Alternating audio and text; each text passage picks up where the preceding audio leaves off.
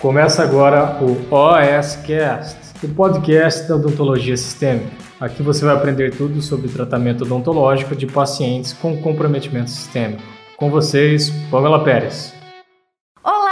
Doc, bem-vindo ao sexto e último episódio dessa temporada da série Exames de Sangue para Dentistas. Doc, nessa temporada inteira a gente falou sobre o eritrograma. Esse é um parâmetro presente no hemograma onde a gente avalia e analisa as nossas células vermelhas do sangue. E ó, para tudo, para tudo, se você ainda não assistiu os cinco últimos episódios dessa temporada, não tem jeito, Doc. É uma temporada, é uma sequência de vídeos e para entender como um todo esse sexto e último vídeo, você precisa ter assistido os cinco últimos. Não tem jeito. Então você pausa aqui, assiste, hora que você terminar, aí sim você volta que aí você vai entender todo o contexto. E se você já fez isso, beleza, vamos lá para o nosso último episódio. Muito bem, Doc! Se você ainda não sabe, meu nome é Pamela Pérez, eu sou cirurgião dentista e especialista no atendimento de pacientes com alterações de saúde. E é o seguinte, nesse nosso último episódio dessa temporada, tá certo? O que, que a gente vai fazer? Agora eu quero que, uma vez que você aprendeu a identificar um quadro anêmico, certo? Valores de referência, o que quer dizer a hemácia, hemoglobina, o hematócrito, certo? Da mesma forma, você também sabe o que quer dizer aqueles outras siglas, né? VCM, HCM, CHCM, enfim, e já nesses parâmetros consegue pré-diagnosticar ali alguns tipos, né? Algumas classificações das anemias. Agora é o seguinte, agora a gente vai reunir todas essas informações e eu vou te dar aquela dica, aquele pulo de, do gato em relação ao eritrograma. Vamos lá então. Bom, quando você pegar o hemograma, o eritrograma, eu te sugiro começar com essa sequência, tá? Então, uma das primeiras coisas, assim, um dos parâmetros mais importantes dentre todos esses que eu falei, Doc, serão a hemoglobina, o VCM e o RDW. Sim, não falei que o RDW era interessante?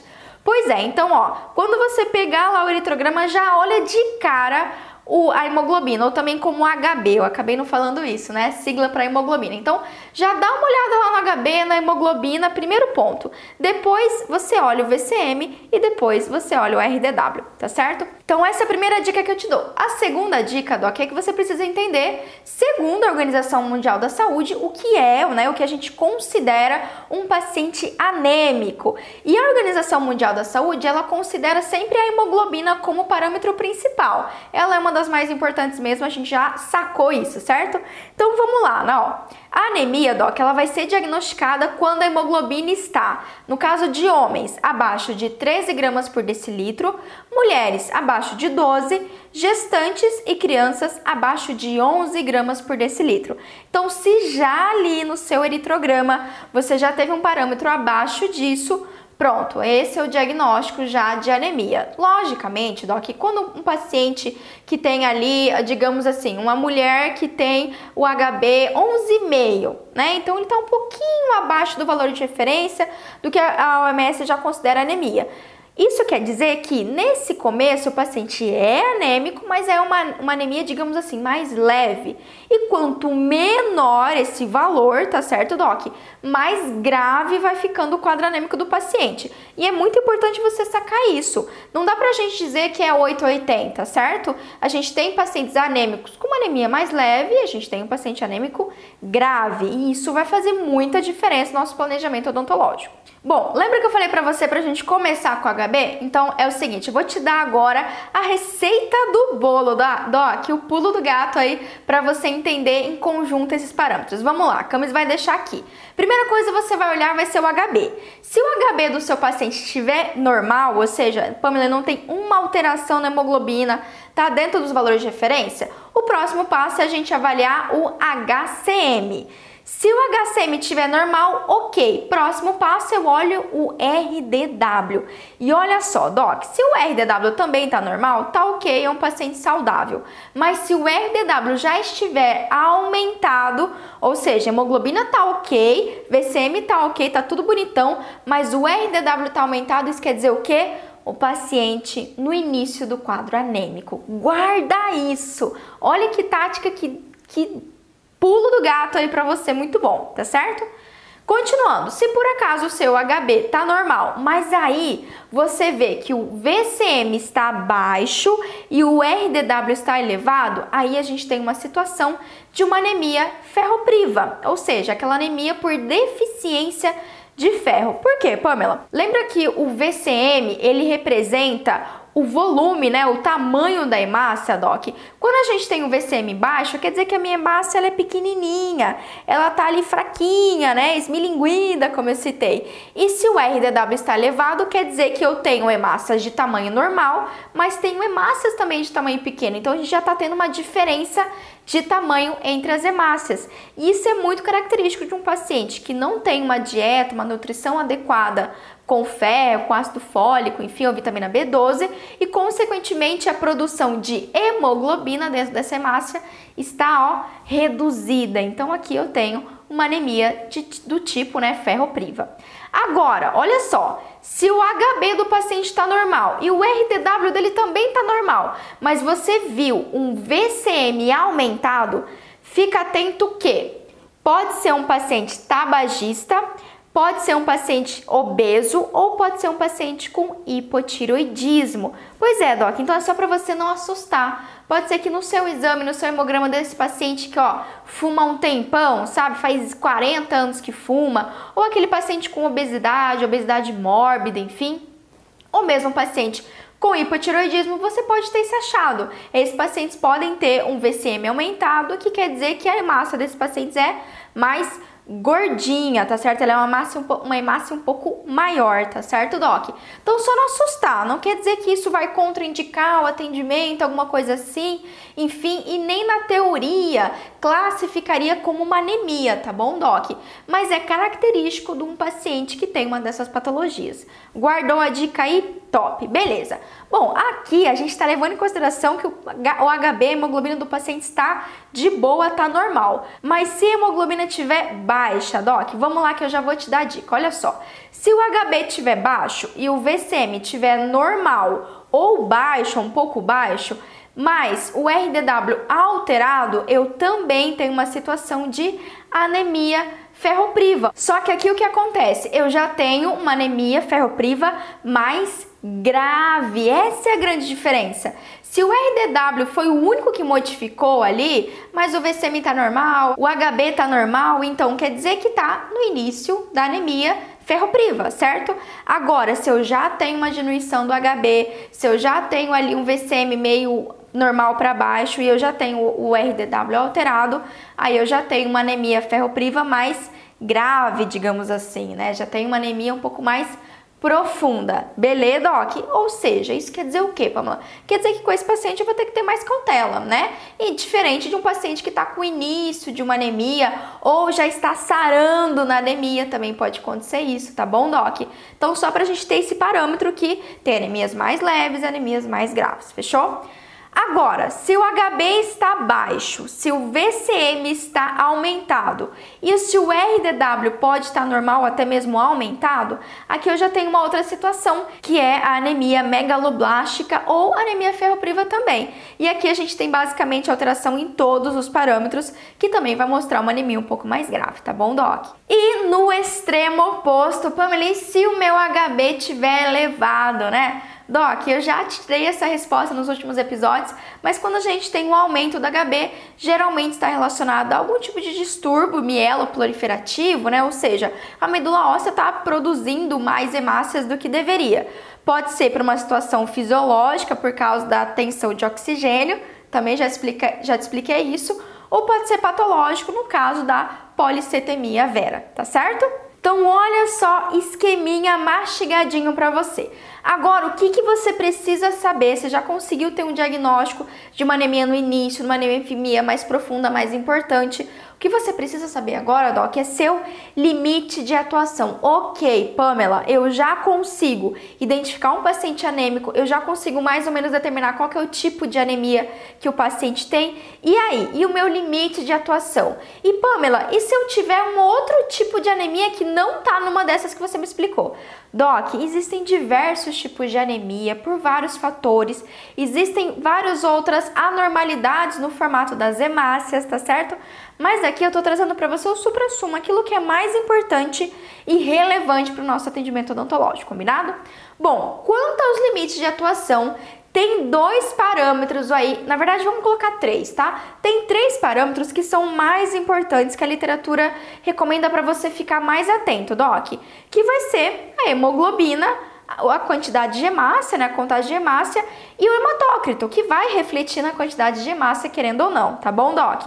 Então, olha lá, segundo a Sociedade Brasileira de Análises Clínicas, vamos lá. Quando a gente leva em consideração a hemoglobina, lembra que mais ou menos um paciente do sexo masculino já é abaixo de 13 ou abaixo de 12 ali, né, seja homem ou seja mulher, a gente já tem um quadro inicial de anemia, certo? Pois é, mas se a hemoglobina estiver abaixo de 6,6 gramas por decilitro, aqui, o que está acontecendo? É uma situação de anemia muito grave, Doc. E nessa situação, o tecido, os nossos tecidos não estão recebendo quantidade suficiente de oxigênio. Lembra que eu preciso da hemoglobina, ela é a principal para fazer a ligação com o O2 e carregar ele pela corrente sanguínea pelos tecidos? Exato. Então, se ela está tão baixa assim, esse carregamento ele está muito comprometido e nessa situação eu posso ter um paciente entrando num quadro de hipóxia quando a gente tem baixa concentração de oxigênio no sangue arterial e nesse caso está absolutamente contraindicado tanto um procedimento de emergência como um procedimento eletivo, tá certo, Doc? Nesse caso você tem que caminhar para o médico imediatamente. Mas ó, eu já vou te dar essa dica. Geralmente, no consultório odontológico, uma situação dessa é bem rara. É mais comum você encontrar um paciente com HB dessa forma, né, tão baixo, um paciente que já está internado em ambiente hospitalar, um paciente que está na UTI, tá certo? E mesmo nessas circunstâncias, como está muito baixo essa hemoglobina, é contraindicado a gente fazer os procedimentos eletivos, tá certo, Doc? Bom, no extremo oposto, se a gente tiver um HB maior que 19 por 9 gramas por decilitro, aqui quer dizer que a gente tem um aumento do hematócrito, inclusive, e produz o que a gente chama de síndrome da hiperviscosidade. Eu vou ter uma concentração muito grande de hemoglobina, enfim, de hemácia, e aí o sangue acaba ficando muito viscoso, ele não está diluído o suficiente. Isso pode formar um trombo, isso também pode formar outras consequências, lesões vasculares, enfim. Nesse caso, também está contraindicado procedimentos eletivos e mesmo cirúrgicos, combinado? E aí, como eu citei para você, o outro parâmetro, que é um dos mais importantes pela Sociedade Brasileira de Análises Clínicas, certo? É o hematócrito. Lembra que o hematócrito, ele reflete a quantidade de hemácias no volume total sanguíneo? Beleza. Se a gente tem um hematócrito menor que 18, quer dizer que já a nossa hemoglobina a nossa hemácia também vão estar reduzidas, certo? E dessa forma, mais uma vez a gente não tem hemácia, não tem hemoglobina insuficiência para carregar oxigênio, inclusive, doc, oxigênio para o miocárdio, para o tecido do coração. Então esse é um paciente muito grave e realmente contraindicado os procedimentos odontológicos. Da mesma forma, se a gente tiver um hematócrito maior que 60%, aqui a gente tem aquela hiperviscosidade sanguínea da mesma forma. Isso causa uma resistência no fluxo sanguíneo, no fluxo vascular, pode formar um trombo, como eu citei, e está contraindicado, tá certo? Por isso que, olha lá, guarda o resumo que você tem que saber do seu limite de atuação, Doc. Qualquer uma das situações que eu citei, contraindicado. Mas, Pamela, e tá, ok, eu peguei ali o paciente, estou me planejando, solicitei os exames para colocar um implante, para fazer uma cirurgia, enfim, para um procedimento que você espera que tenha um reparo tecidual e um reparo ósseo, certo?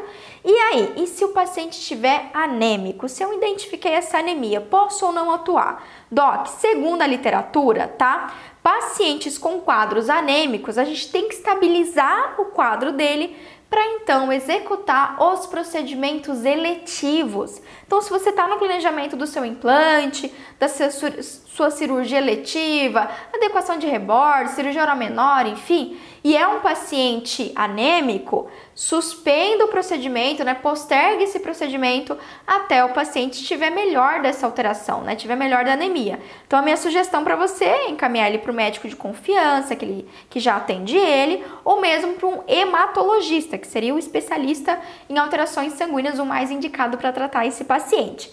E ó, eu sei que você está com essa dúvida.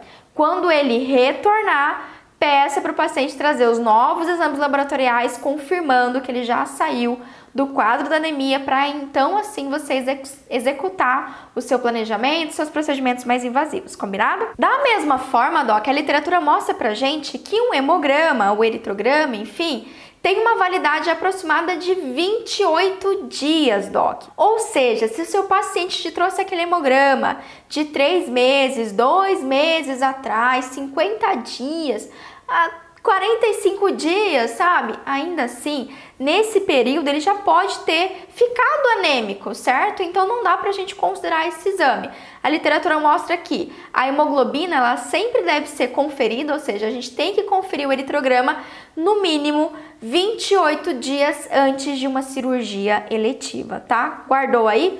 Ótimo. Da mesma forma como eu citei, essa cirurgia só pode ser eletiva, certo? Só pode ser executada quando o paciente estiver saudável ou no mínimo ali recuperando já da anemia. Você viu que a hemoglobina dele tá boa, você viu que o VCM tá bom, só tá ali o RDW levemente elevado, mas já está no caminho para a cura, né? O paciente já está voltando ao quadro de estabilidade. Aí nesse caso já dá para você iniciar os seus atendimentos, os seus procedimentos. Tá certo, doc? Então, ó, resumão dessa temporada para você. Você aprendeu a identificar anemias, aprendeu a mais ou menos ali inicialmente classificá-las e você já sabe seu limite de atuação, até onde você pode ir com um paciente anêmico, qual aí vai ser a melhor abordagem. É lógico, né, Doc? E aqui eu tô falando de caráter isolado do eritrograma, mas se a gente tem um paciente com outras alterações sanguíneas, outras patologias, aí a gente tem que avaliar caso a caso, combinado?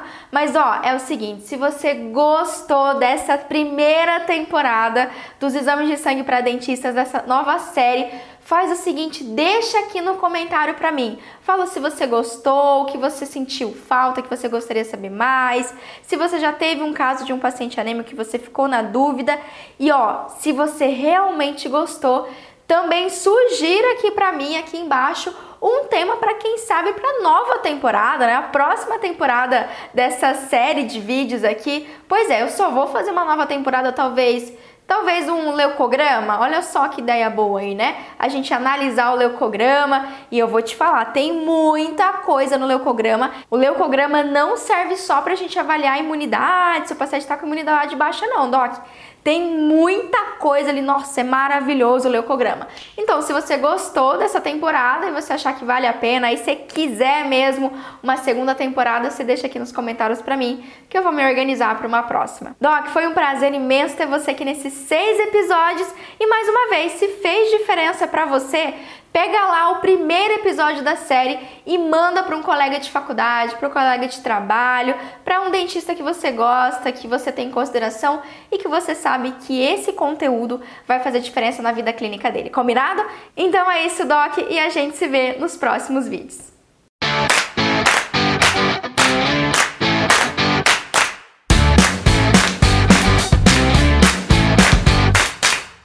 Você ouviu o OSCast, o podcast da odontologia sistêmica. Se você gostou desse episódio, tem muito mais nas nossas redes sociais. Siga-nos no Instagram, arroba Pamela P. Pérez, e no nosso canal do YouTube, Pamela Pérez.